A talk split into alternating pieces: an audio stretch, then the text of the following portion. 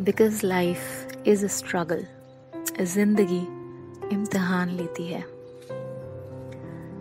ज़िंदगी परीक्षा लेती है और कभी कभी क्वेश्चन पेपर सच में काफ़ी टफ आ जाता है और बहुत से लोग अंदर से टूट जाते हैं ऐसे इम्तहान में कुछ समय के लिए निराशा सबको घेर सकती है आँसू भी आ सकते हैं पर हीरो वो जो आंसुओं को पहुँच कर निराशा को दूर कर आगे बढ़े अपने लिए, अपनों के लिए। ऐसे ही लाइफ के टफेस्ट एग्ज़ाम्स देने के बाद, अपनी बहुत सी वैल्यूएबल एसेट्स खोने के बाद लाइफ से रिवॉर्ड पाने की कहानी है ये। हमारी कहानी, हम बच्चों की जुबानी। बहुत छोटे थे हम, मैं कुछ डेढ़ साल की तो भैया दोनों मुझसे बड़े, एक छः और दूसरे आठ साल के। उस वक्त पापा पॉलिटिक्स में थे। एक होटल था उनका बड़ा सा। घर में किसी चीज़ की कोई कमी नहीं थी। हमारे मांगने से पहले तो पापा वो चीज़ घर ले आया करते। मामा बहुत प्यार करती थी। दिन भर हमारा ध्यान रखती। शाम को पापा के साथ खूब मस्ती हुआ करती। वो ढेर सारी खाने पीने की चीज़ें लाया करते। ज़िंदगी अच्छे से बीत रही थी। किसी चीज़ की कोई कमी नहीं थी। हम तो मासूम थे। हमें तो बस लाइफ टॉयज और आइसक्रीम टॉफीज से भरी एक स्टोरी लगा करती, जिसमें कोई भी प्रॉब्लम हो तो बाबा हमारे हीरो हमें उससे बचा ही लेंगे। पर लाइफ इतनी सिंपल नहीं है ना, वो एग्ज़ाम लेती है। वो कहते हैं ना कि दुख और खुशी ज़्यादा देर नहीं रहते। दोनों आते जाते रहते हैं। ज़िंदगी ने एग्ज़ाम लिया। गवर्नमेंट की पॉलिसीज़ में चेंजेस हुए और पापा को वो होटल बेचना पड़ा। पापा ने बहुत कोशिश की उसे बचाने की, पर वो होटल बेचना ही पड़ा। कल जिनके पास सब कुछ था, आज खाली हाथ खड़े थे। पापा को समझ नहीं आ रहा था कि क्या करें, कैसे चलाएँगे अब वो घर, क्या होगा अब? वो डिप्रेस्ड थे। पर तभी उन्हें हमारे चेहरे दिखने लगे और मन ने कहा कि नहीं, मैं ऐसे नहीं टूट सकता। मुझे कुछ करना ही होगा।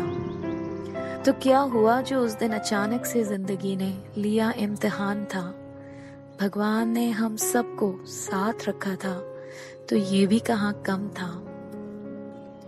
हमें तो पता ही था कि हमारे हीरो तो हमारे पापा ही हैं, वो सब ठीक कर देंगे। ज़िंदगी ने जो दी थी चुनौती, उसे मम्मा पापा ने मिलकर था स्वीकारा। उन्होंने कहा कि जब सब साथ हैं तो कुछ ना कुछ तो हो ही जाएगा ना? हम मम्मी के पास रहे और पापा एक नई शुरुआत करने के लिए अलग अलग जगह पर रहे। उन्होंने कई काम किए, जैसे कभी केबल, कभी कुछ और, पर कैसे भी करके हम तक पैसे टाइम से पहुँचा दिया करते। यहाँ मम्मी हमारा ध्यान रखती, हमें पढ़ाती उस समय वो हमारे लिए मम्मी और पापा दोनों बन गई थी और हमें दोनों का प्यार दिया करती। पापा ने बहुत मेहनत की। वो छुट्टी भी नहीं लेते थे और इस सब में पापा हमसे और मम्मा से आठ साल दूर रहे। पर यकीन था कि जल्दी ही लाइफ रिवॉर्ड भी देगी।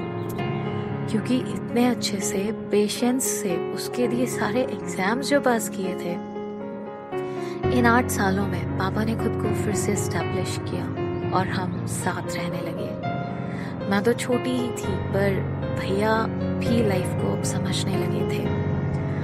हमें हमारे भगवान, हमारे मम्मा पापा ने कोई कमी नहीं लगने दी कभी। हम तीनों की एजुकेशन अच्छे स्कूल से हुई और फिर लाइफ ने हमें रिवॉर्ड दिया। पापा फिर से पॉलिटिक्स में एक अच्छी पोजीशन पर आ गए। दोनों भैया और मैं सेटल थे अपने अपने फील्ड्स में। हम सभी के मन में था कि अब अच्छे दिन हैं, हम सब साथ रहेंगे और बहुत सी खुशियाँ होंगी हम सबके पास। पर ये लाइफ स्कूल जैसी नहीं है ना, जहाँ हर एग्ज़ाम के पहले डेट शीट दी जाती है प्रिपरेशन के लिए। ये लाइफ है एग्ज़ाम पूछ कर नहीं लेती। अभी खुशियों का के शुरू ही हुआ था। कि अचानक से एक दिन पता चलता है कि मम्मा को कैंसर है। वो होता है ना, किसी ने बहुत ऊंचाई पर चढ़ाकर एकदम से नीचे गिरा दिया हो। कुछ ऐसा ही शौक हम सबको लगा था। अभी कुछ ही समय पहले तो मम्मा पापा ने इतना टफ एग्ज़ाम दिया था और उसे इतने अच्छे से सिर्फ़ अटेम्प्ट ही नहीं पास भी किया था। पर वो है ना कि टीचर अपने बेस्ट स्टूडेंट को सबसे टफ क्वेश्चन पेपर देता है। बस शायद वो स्टूडेंट्स मम्मा पापा थे। अब क्योंकि हम भी बड़े हो चुके थे तो इस बार इस एग्ज़ाम का हिस्सा हम भी थे। एक सुकून था कहीं दिल में कि अब पैसे तो हैं कम से कम पास में। So we'll definitely defeat this devil बहुत इलाज कराया बेस्ट डॉक्टर्स को दिखाया। मम्मा के चेहरे से लगता था कि वो जीना चाहती थी। अपने बच्चों के साथ ढेर सारी खुशियाँ बांटना चाहती थी।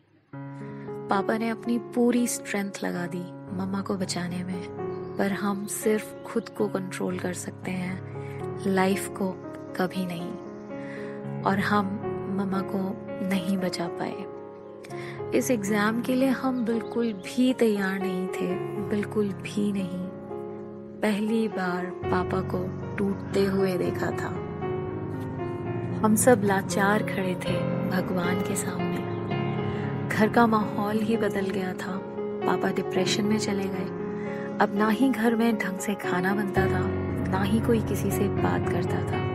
सन्नाटा पसरा था हमारे घर में। पर वो कहते हैं ना कि भगवान जब कोई दुख देते हैं तो उसे सहने की शक्ति भी साथ में दे देते हैं। पापा ने हमें देखा और ज़रूर सोचा होगा कि इनका ध्यान सही से नहीं रखा तो मम्मा जहाँ से भी देख रही होंगी, बहुत दुखी हो जाएँगी। और हमारे हीरो, हमारे पापा फिर से एक बार पहले से और ज़्यादा स्ट्रॉन्ग बन के खड़े थे ज़िंदगी के सामने। दोनों भैया ने भी पापा को सपोर्ट किया और फिर से मिलकर हम सबने एक नई शुरुआत की।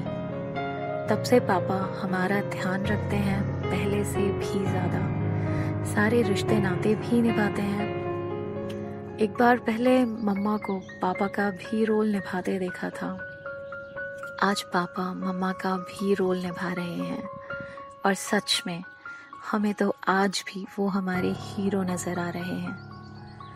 पापा से सीखा है मुश्किलों का डटकर सामना करना और किसी भी सिचुएशन में धैर्य को बनाए रखना। आपने इतना दिया है पापा, जो हम वापस करने की सोच भी नहीं सकते। बस एक प्रॉमिस है, जो हम आपसे कर सकते हैं। और वो ये कि हम हमेशा आपको ऐसे ही प्यार करेंगे। ये जो बॉन्डिंग हम शेयर करते हैं ना, ये एक इटर्नल बॉन्डिंग है। कभी टूट नहीं सकती। हम सीख गए हैं कि लाइफ हमारे अकॉर्डिंग नहीं चलती। हमें खुद को उसके अकॉर्डिंग बनाना पड़ता है। हम परेशान हो सकते हैं, रो भी सकते हैं, और ये कुछ गलत नहीं। बस कम बैक बहुत ज़रूरी है, और जो ऐसा कर लेता है, वो इस धरती पे लेजेंड है। And we three are blessed to have a living legend among us that is you हर कहानी हमें कुछ सिखाती है।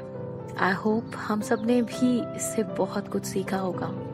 दोस्तों, ज़िंदगी वैसी नहीं जैसी हम सोचते हैं, पर फिर भी कम बैक बहुत ज़रूरी है। बहुत ज़रूरी है। फिर मिलते हैं एक नई कहानी के साथ। And thanks for listening